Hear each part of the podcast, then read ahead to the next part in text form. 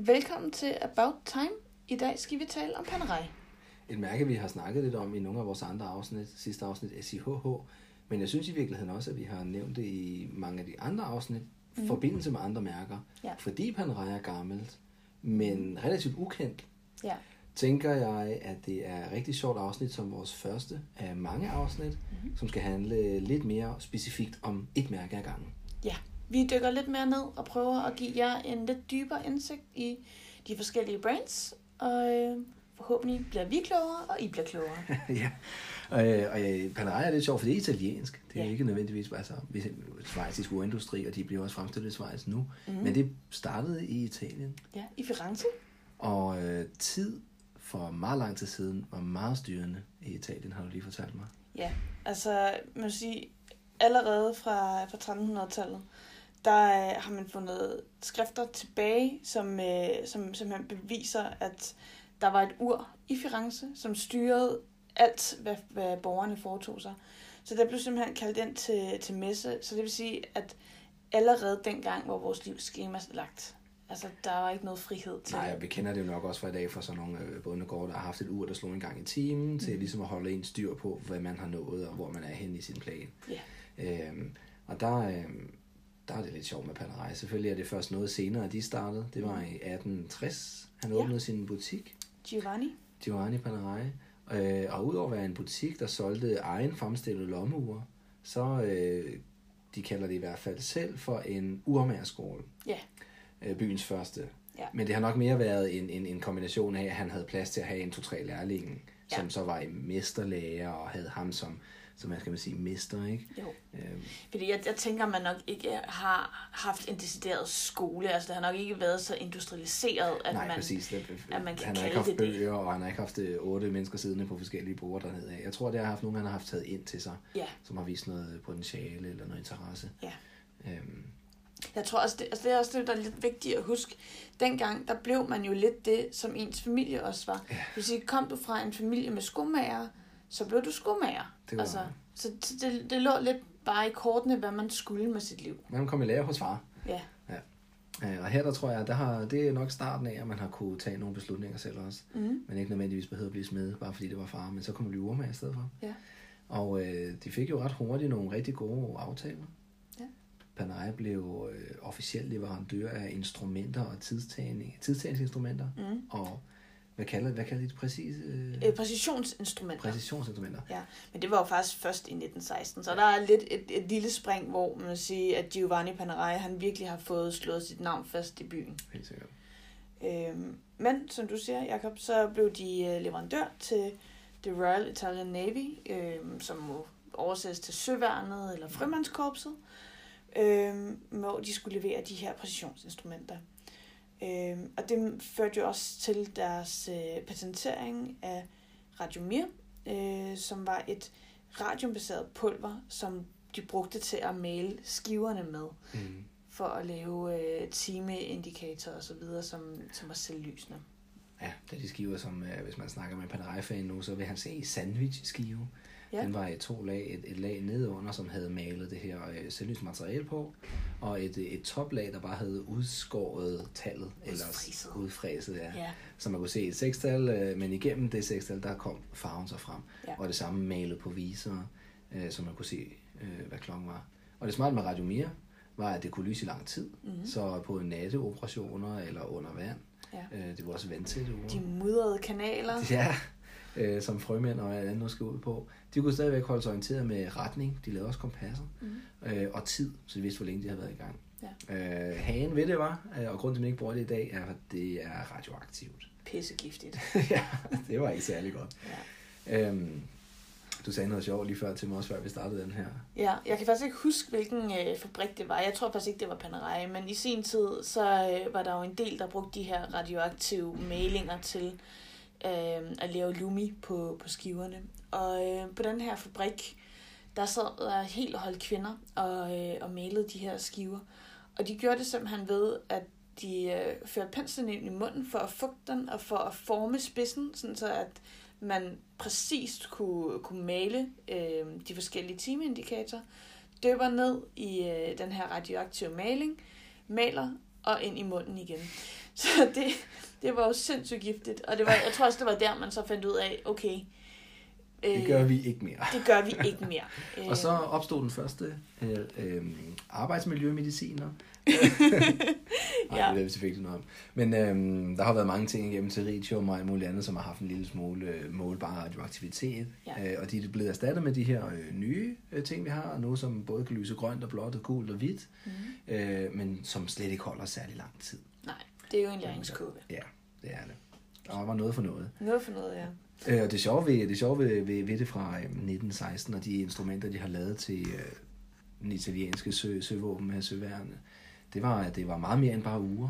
Mm. Det var kompasser, og det var øh, dybdemåler, øh, en lille plexiglas boble nærmest, sat ned i en urkasse, som var fyldt med olie. Og en lille luftboble var der så i olien. No. Jo, øh, og så var der malet eller ridset på indersiden af plexiglasboblen små ringe. Mm-hmm. Og jo længere man kom ned, jo mindre blev luftboblen så no. under tryk. Og øh, så kunne man sammenligne en luftboble med den her ring, der var ridset i. Så hvis man, det var 30 eller 50 eller 100, sådan plus minus meter, man var nede. Ja. Så, så luftboblen blev komprimeret, men olien kunne ikke rigtig... Så, så luftboblen blev mindre, mindre, mindre, mindre, jo længere man kom ned. Mm. Øh, og så kunne man sammenligne den med de her ridser, der var indvendigt i glasset, om, og, og gætte sig til, hvor dybt man var. Men øh, det var godt ude. Det var en, en god idé til en dybdemåler, mm. når man ikke har andre instrumenter. Ja. Øh, det, det er jo ret cool tænkt. Ja, det, den er meget simpel. Øh, og den kunne holde et utroligt stort tryk, fordi den jo var fyldt med, med en væske. Mm. Så glasset, øh, hvis man havde været fyldt med luft, så var glasset blevet mast, når man kom dybere ned, fordi det var plexi, ja, plastik. Ja.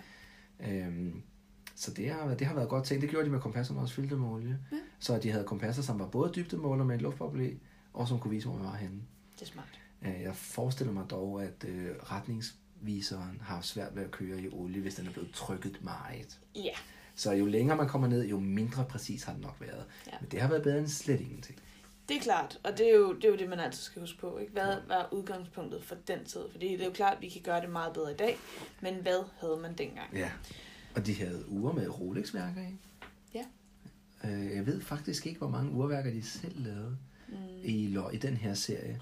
Men øh, de, de gamle marine militære, det som blev, er blevet noget mere populær ja. øh, serie nu, sådan Luminor-serien mm. i, i Panerai, de var med rolex Ja.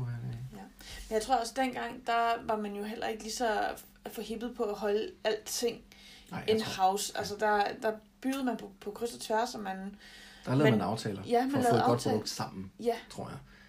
Øhm, og det er i hvert fald det, de også siger nu, fordi de, de, de, de vedkender sig jo det arbejde, de ja. har lavet. Øh, og, og Panerai er selvfølgelig ikke øh, øh, bange for at sige, om oh, det har Rolex jo lavet værker til os. Og Rolex var også ret stolt af det. Ja. Så, så historien er der på begge sider. Der er ikke nogen, der siger, øh, det var, Nej. det var, en, det var en fejl eller noget. Lige præcis. Øh, godt samarbejde. Ja. Hvis vi skal springe lidt frem i tiden til 1936, så var det der den første Radiomir prototype, øh, den blev produceret. Ja. Og det var øh, kort før 2. verdenskrig, hvor at øh, officeren Panerai, de lavede den første prototype, der fik navnet Radiomir. Øhm, og det var... Den så ud med kassen, som vi kender den i dag. Sådan en lille ja. pude. Lille cushionformet, øh, ja. Med, med bøjler, der holder remmen. Lige præcis. Øh, og ikke de her øh, klassiske horn, der stikker ud af kassen. Nej, den kom først senere. Øh, og den blev så lavet til Frømandskorpset, til deres specielle ubådsregiment, eller enhed, eller hvad man skal kalde det. Øh, og altså den moderne Radiomir, som du siger, har, har de samme kendetegn. Altså den pudeformede ja. kasse, 47 mm øh, wires i stedet for horn.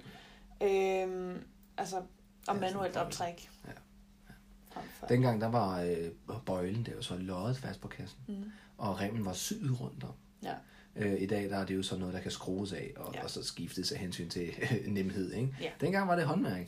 Ja. Øh, og der tror jeg også, øh, der, der var remmene nok noget tykkere og noget mere øh, robuste. Ja, også fordi de jo var lavet til, altså det var jo ja. en vandresistent rem, hvis af, noget sådan noget findes. ja, altså. ja, griseskin, ikke? Ja. ja så det har nok været rimelig fedtet.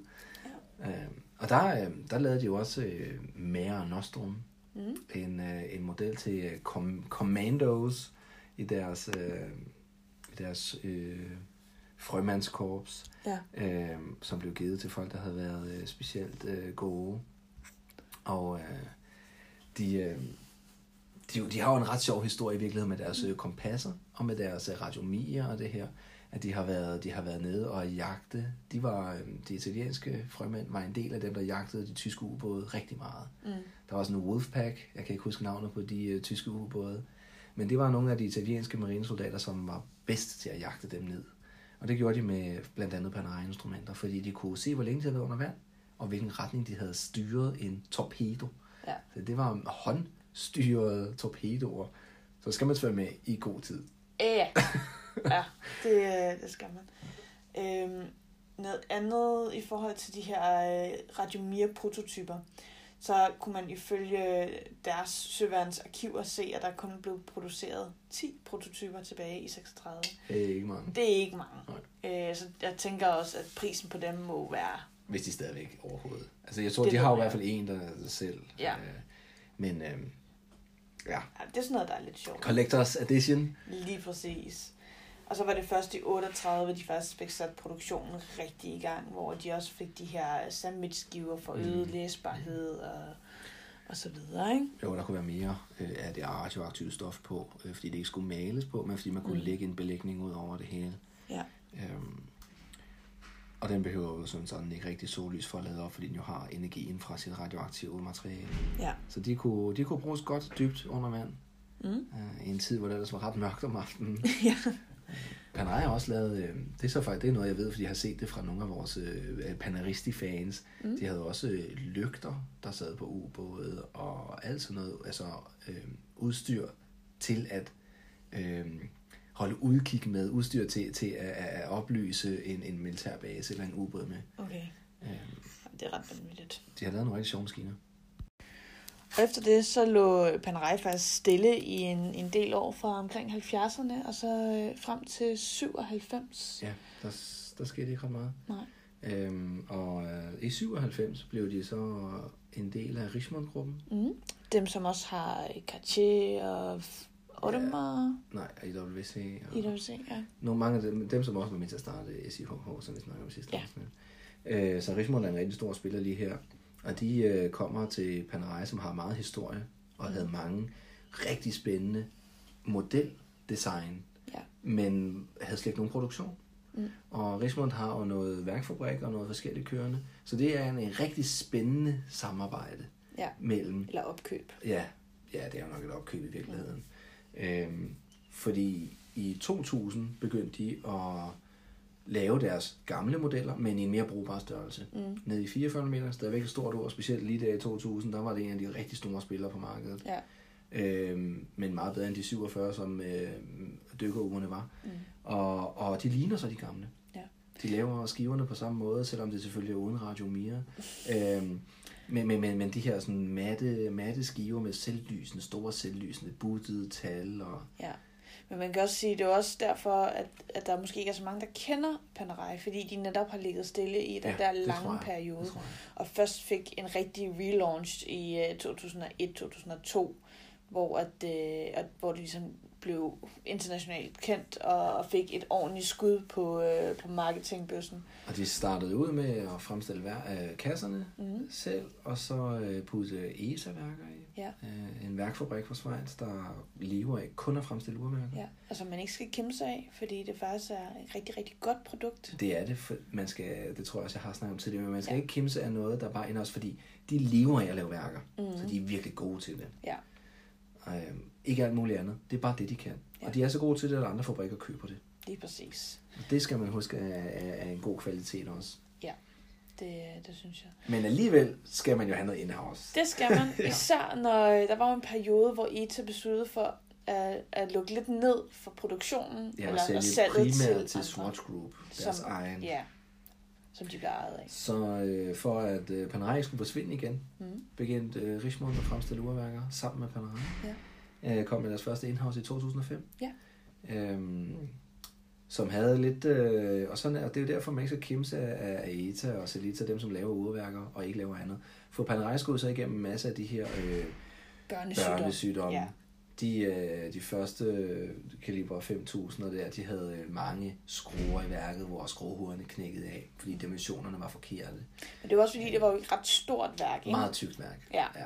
Og det var lavet til virkelig at holde. Ja. Men dimensionerne var så bare sådan, at pladerne var så stærke, der holdt tandhjulene. Mm. De kunne sagtens klare det. De gik, så gik alle vibrationerne fra broen øh, af uret bare videre til det næste punkt, det svageste punkt, skruerne. Ja. De var simpelthen blevet for tynde. Øh, så der sad jeg hos Klarner på et tidspunkt og øh, skulle lave øh, rigtig mange garantireparationer på noget panerai. Ja. De fik løst det, og det blev rigtig godt. Og de kom med, med nogle senere modeller, det samme værk med en tourbillon i. Mm-hmm. 5-6 dages gangreserve. Øh, og så i 2008 den forbedrede variant, Mm. kaliber P9000, Ja. øh, som ikke havde de fejl, og som havde endnu længere gangreserve, husker jeg nok, 8, Mm. 8 dage. Øhm, og den kommer også i en mængde forskellige udfordringer. De havde en med flyback, kronograf, de havde helt almindelige. Øhm, og det første bronzeur. Ja, det kom jo i 2011, og, og det kan man jo egentlig takke Panerai for, for det var dem, der fik sat bronze på kortet. Før det var der ikke nogen, der havde Nej. lavet en, en bronzeurkasse. Det her mærkelige materiale, som, øh, som patinerer sig meget voldsomt, og som Ja. smitter af på hud og på tøj.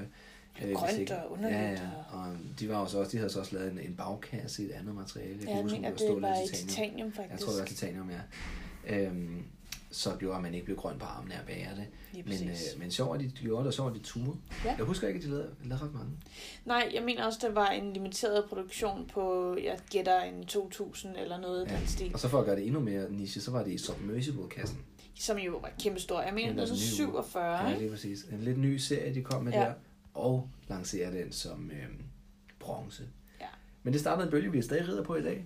Mm. Der kommer stadig bronze ud i dag, og de bliver mere og mere spændende, synes jeg. Også fordi det er jo et, et materiale, der udvikler sig så meget. Ja. Så, så du, altså, det kommer også an på, hvilken øh, pH-værdi din egen hud har, hvor, Yes. alt efter hvordan... Man Øh, pænt hud- måde at sige, at man sveder. Nej, men der er også, du ved, der er Der nogle, er forskel. ja, der er nogle mennesker, der kan gå med en læderrem i syv år, uden der sker noget, og så er der nogen, der har fuldstændig ætset den igennem i løbet af et halvt år, fordi at de har en eller anden sindssyg syre i deres hud. Sådan er det. Øh, og det er bare sådan, mennesker er. De er forskellige. Øhm, hvis vi så skal, skal netop blive ved det her æstetiske, så øh, er der jo øh, lidt forskellige kasseformer inden for mm. Panerai. Vi har øh, Radiomir, vi har Luminor, og vi har en øh, Radiomir 1940-kasse, og vi har en Luminor 1950-kasse. Ja. Og hvis vi lige skal dykke lidt ned i, hvad de forskellige er, så øh, de er jo alle sammen den her cushion Ja, det er som firkantet med afrundet, afrundet firkant. Lige præcis. Øh, min favorit er jo nok Luminor. Øh, det, er du har også en. Det er også, fordi jeg har en. Øh, men jeg synes også, at 1940-kassen faktisk er mega flot. Du har en øh, den klassiske Radiomir-kasse, men i stedet for at have de her bøjler, så har du øh, de faste horn. Ja. Så du har egentlig en, en relativt smal og elegant kasse øh, med horn og uden kronebeskytter. Og, Ja, så det er stadig hans trekant, yeah. det er stadig en stor krone, der sidder på. Ja. Og øh, udover øh, Radiomiren, originalt set, var fuldstændig afrundet, når du kiggede på den fra siden, øh, og for at se dens kanter, så var de bare bløde. Mm. Hvor øh, 1940 er i to facetter. Ja. Så den er også sådan lidt spids på ydersiden, så den er afrundet firkant oppefra. Kigger man på den fra siden, så har den også lige to facetter. Mm. Og det gør den lettere. Det får den til at se lidt tyndere ud, fordi den skråner indad på undersiden. Jeg tror, den er rarere at have på, Ja. af den årsag. Ja. Øhm, Også fordi den er så høj. Ja, der er mindre metal, meget Ja. mindre. Den er, og, det, og det er fedt med facetter, det er fedt med blanke facetter. Det er sjovt at polere, og det er sjovt at fremstille, og det ser skide godt ud bagefter. Ja, det står helt skarpt. Ja, det gør nemlig. Øhm, og det er en grund til, at jeg godt kan lide 1950-kassen. Mm. Fordi de har taget Luminoren-kassen, som var den, øh, den havde en helt lige kant ned. Ja. Den var, den var stadigvæk afrundet i sine firkantede sider. De fire sider var en lille smule bullet på midten, men en helt lige lodret ned. Ja. Hvor 1950'eren får lidt mere kant, lidt mere facet. Mm. Hornene synes jeg passer lidt bedre, fordi de lige er undersænket i forhold til oversiden. Ja. Så den øverste facet, den får ligesom lov at spille fri hele vejen rundt, Mm. Før der kommer horn Ja. til en rem. Det er sådan lidt mere luksuriøs udgave af den klassiske Luminor, Ja, kan man sige. det. Og så en meget tool Ja, stadigvæk. ja, fordi Luminor, det, altså man kan, hvis man skal være lidt, lidt grov, så kan man sige, at den er nærmest bare stanset ud i... Øh, Det tror jeg, den er. Ja. Den er trykket ud Ja. med, under meget stort tryk, og så er den lige blevet slebet af. Ja. Og det skulle, gå, det skulle være øh, eff, eff, eff, efficient, det skulle være, Ja. det skulle være øh, billigt, det skulle være godt, og det skulle Holdbart. holde til noget. Lige præcis. Og øh, når man standser metal, gør man det stærkere. Ja, men jeg vil sige, jo, jo færre løsdele der er, jo mere solidt er det. Fuldstændig. Og det er jo sådan noget, der passer til... Og det var meningen, det skulle bruges hårdt. Så alle de der små facetter, vi godt kan lide i dag, det havde bare set øh, smadret ud. Mm. Øh, I hvert fald, hvis du skulle ned og dykke rundt på en torpedo. Ja. Øh, så jeg tænker, det var fornuftigt valg dengang, mm. og at de så har opgraderet dem nu. Ja. Og, og næsten kun kører med de her øh, lidt mere facetterede kasser. Ja. Det er mere æstetisk valg, Mm. som passer bedre til vores hverdag. Ja, men altså, jeg synes egentlig også, det er lidt sjovt med Panerai, fordi det gik fra at være sådan et meget sporty, råt mærke til, at de begynder at lave flere og flere dressmodeller. Og det bliver, det bliver pænere og pænere og mere og mere Og elegant. mindre. Og mindre, ja. Og jeg ved faktisk ikke rigtig, hvad, hvad jeg synes om det. Jeg synes også, det er ærgerligt, at det bliver sådan lidt mere mainstream. Mm. De laver stadig en stor submersible. Ja. Øh, 47 eller endnu større. Mm. Øh, og så kommer den samme model nærmest med til, men i, i 42, eller en af de helt... eller Ja, hvad, sådan 43. super Ja, så, så bliver der sådan en lille buttet sag, for de har ikke gjort værket mindre, så har ikke gjort værket smallere, eller, eller brugt et andet fabrikat. Så kunne de have gået tilbage til at bruge et ETA-værk til de små modeller, og så deres store, stærke in-house Mm. Ja. til kæmpe kolosserne. Fordi, altså, det, Panerai, da, da der var ingen, der kendte det, der var det Sylvester Stallone, der gik med Panerai Daylight mm. efter sin film, og, og, og han havde store hænder og store muskler. Og jeg kender en panarist i Lars Milsten, som, som, er, som er mega sej, en stor tidligere dansk bodybuilder, som også har det her kæmpe ur på. Mm. Og det var, det var sejt, det var, det var en niche, og der var ikke alle, der kunne gå med det. Nej. Og nu kommer de ligesom med sådan en lille, det, det er som om, at, at, at, at alle lige skal have muligheden for at have et panerai de Ja. ja. kan passe. Ja, men det er for, der jo også er- penge i. Ja, det ved jeg godt. Men nogle gange er det irriterende, at det er pengene, der skal styre det hele. Ja, det, bliver, altså, det begynder at blive meget, meget kommercielt fra at være sådan et super nicheprodukt, som, som ingen rigtig kendte, eller hvis man kendte det, så var det fordi, man gik op i uger. Ja, og så selvom man så kunne lide det, så var det værd, at man ikke kunne passe det alligevel. Ja. Så, ej shit mand, så gik man og, og hungrede lidt efter noget, mm. som, som var lidt uopnåeligt. Ja. Øh, I stedet for, at du så kan gå en, et to millimeter ned. Ja, fordi det var jo, altså, var og er jo et design, som er lidt specielt med de her lidt firkantede kasser, ja. som, som ikke er for alle. Jeg tror, mm, vandene deles rigtig meget. Enten synes folk, det er kluntet. Mm. Jeg har hørt nogen sige, det er barnligt. Fordi tallene er, er seks, Arabertal. Jamen, det, er- det er sekstallet, som, som, som ikke engang slutter sig selv rundt i sin bøje, Nej. og som er et lille afrundet, tykt sekstal. Den Ja. er lidt hyggelig. Men det er jo også fordi, det er fræset ud, så du kan jo ikke Nej, lave... Man kan ikke lave skarpe kanter, når det er noget, der drejer rundt. Ja. Og fræseren drejer rundt, så den har skåret en bane. Mm. Og hvis de havde skåret den hele vejen rundt, så var, var ringen inde i sekstallet faldet ud. Og det samme i nittallet. Ja. Men de synes jo, det er, det er, de synes jo, det er en håndskrift fra et barn. Mm. Så jeg har hørt mange være virkelig sådan, åh nej, og de kan slet ikke se det. Nej. Og, og, og, og os andre, som synes, det er lidt fedt. Vi Men det er jo også fordi, vi kender historien. Ja, jeg har lyst til, når jeg ser et helt nyt panay, har lyst til at tage det ind i munden. Okay. Stå med det i- ude i den, står, den står for egen regning, den der. Og så, du viser med Super Bowl, ikke? Jo. Jo, jo. nej. Og så leger lidt med det bagefter, det er lige meget. Ja, okay. Det. Øhm, hvordan kommer man videre herfra? Det ved jeg simpelthen ikke. Men jeg, jeg, jeg vælger bare at, at, at skifte helt emne. Ja, Fordi- gøre det. Fordi det er jo også, øhm, det er jo også Basel i morgen. Det er Basel i morgen. Ja. Den 20. marts starter det. Yes. Og det er jo øh, altid spændende. Vi kender jo, mange af firmaerne holder meget tæt. Mm. Øh, de firmaer, vi arbejder med, øh, hvor vi er nu, der ved vi lidt om det. Ja. Øh, men øh, så for at snakke om en, der altid holder tæt. Rolex. Rolex. Siger du med en kendende stemme. De har udgivet en video på et par sekunder, Ja. hvor man ikke ser noget overhovedet. Men man ser en lille, lille, lille smule. Ja, du, du ser, at der er Mercedes viser. Ja, altså viseren, de bruger på deres sportsure, professionelle serien. Du spotter lidt af kassen. Som ligner en afrundet kasse, lidt ligesom Daytona og Jagtmaster. Ja, eller øh, hvad hedder den, Milgauss? Ja, Milgauss-kassen har jo også den der øh, Ja. tykke Datejust-kasse, hvor hornet kommer lidt ned. Mm. Øhm, men, øh, men Milgaussen har jo ikke Mercedes-viser. Milgaussen har jo almindelige viser. Nej. Så jeg har, jeg, har, jeg har lyst til at sige, at der kommer noget, noget nyt, eller en slags skydueller i et andet design, eller et eller andet Ja, måske en skydueller i stål. Det kan være en skydueller i stål, fordi man kan ikke se bunden af det, men, men den har også en datokraft, der er synlig op over, øh, op over viserne. Mm. Så jeg er ikke sikker på, at det er det, men det kunne være i dens kasse, det kunne være noget i den stil. Jeg forventer, det er et dressagtigt, professionelt Ja. model. Ja. Fordi jeg Explorer. kan se kassen. Ja, en, ja noget, noget nyt af den slags. Ja. Mm. Ja. Ja. Der kunne sagtens være gemt en øh, 24-timers viser, eller en et eller andet Ja. funktion nede i bunden af, det, af den skive her. Ja. Så det bliver lidt spændende at se Ja. ja. i morgen klokken, klokken 12, hvad de kommer med. Er det i morgen, vi kan se det? Det er i morgen, vi kan se det, ja. Fantastisk. Online, Fantastisk. social media. Og ellers så, øh, så er det jo noget helt nyt, at Omega faktisk ikke er til stede på Basel World. Ja. De har valgt at lægge sig i øh, Zürich i stedet for, til stor glæde for alle deres forhandlere, der nu skal to øh, lokationer. Ja, det er, su- ja. Så det, øh, det tror jeg, der er rigtig mange, der er super glade for. det kunne godt være. Det koster ikke noget jo.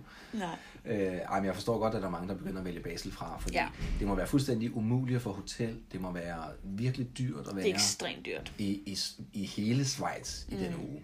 Ja. Øh, og det går over fra her den 20. til den 26. Mm. Det er hele ugen. Ja. Øhm, og det... Øh, jeg tror, det er svært at finde mad. Det, det er ikke svært at finde mad, men Nej, det er dyrt at finde er mad. dyrt, Jeg vil sige, de, de to gange, jeg har været afsted, der har vi faktisk måttet bo i Tyskland. Øh, og det er jo altså, heldigvis kun en, en togtur på øh, en, en 20 minutters tid. Men alligevel. Men alligevel, Ja. det psykologiske i, at man er nødt til at bo i Tyskland Mm, under øh, en messe i Schweiz. godt, at Basel ligger så nordligt. Ja, Øhm, ja, ej, og det er godt, og det bliver altid spændende, og det er alle de andre mærker. Panerai kommer helt sikkert også med noget nyt. Mm. Øhm, jeg men tror ikke, man skal tage er der jo ikke. Nej, Panerai er der ikke. Nå, de har været på SIHH sammen Det har med de. Rismond. De er jo lidt af Rismond. Det er det, jeg mener med, at der er mange, der begynder at sig ud af, af Basel. Ja, Jeg snakker bare. lige præcis. Ja. Det er nok, fordi vi er ved at være færdige med det her afsnit. Ja, det er det nok. Øh, jeg er dog lidt spændt på at se, hvad Chanel de finder på. Ja. De er jo dernede, og øh, vi har jo set, de har oppet sig gevaldigt øh, på lingerie-siden. Mm. Øh, så jeg er lidt spændt på at se, hvad de De kommer havde på med. et tidspunkt lavet et samarbejde med Værker og Jarle Kultra. Ja, og det var Piqué lavede også til dem. Ja, men det var også lidt fjollet, fordi det var baseret på en Jarle Kultra. Ja, okay. Så, så jeg, vil hellere, jeg vil hellere sige, at de havde lavet et godt værksamarbejde med Jarle Kultra. Ja. Og hvilken forhandler de gør det igennem, og hvad de har lavet af designmæssige samarbejder, det kan så komme på bagkant. Men det, det, det betyder, det er, at de fokuserer på noget meget mere urmærmæssigt. Mm. Det ikke er en parfumeflaske Nej. med en rem i. Nej. De kommer med noget, som måske kan være rigtig godt Lige præcis. for den high-end watchmaking. Lige præcis. Så vi bliver nødt til at give dem lidt mere credit, og jeg er personligt rigtig spændt på at se, hvad, Mhm. mm-hmm. hvad de Klar. finder på. Fordi vi ved i hvert fald designmæssigt, at det er on point. Og hvis det så også er on point i forhold til... Øh, Kvalitet og pris. ja, Fordi, fordi de har lagt sig et højt prissegment. mm, Øh, fordi de er et navn, og fordi de højst sandsynligt kommer med kvalitet. Ja. Vi skal bare lige se det. Lige præcis. De skal lige bevise det. Lige præcis. Så det bliver super Det spændende. bliver sjovt.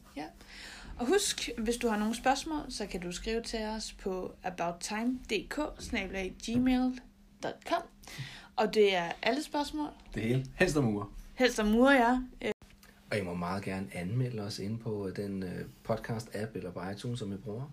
Og øh, fortæl os også meget gerne, hvis der er et urmærke, I godt kunne tænke jer at vide noget mere om. Øhm, det kan være, at vi ved en hel masse i forvejen, og ellers så er vi rimelig øh, nørdet og tosset og kender mange mennesker, som kan hjælpe os med at få nogle sjove facts. Så skriv en anmeldelse, eller like os, eller gør alt det der, man nu gør. Og så vil jeg gerne bare sige tak for denne gang. Vi høres ved snart.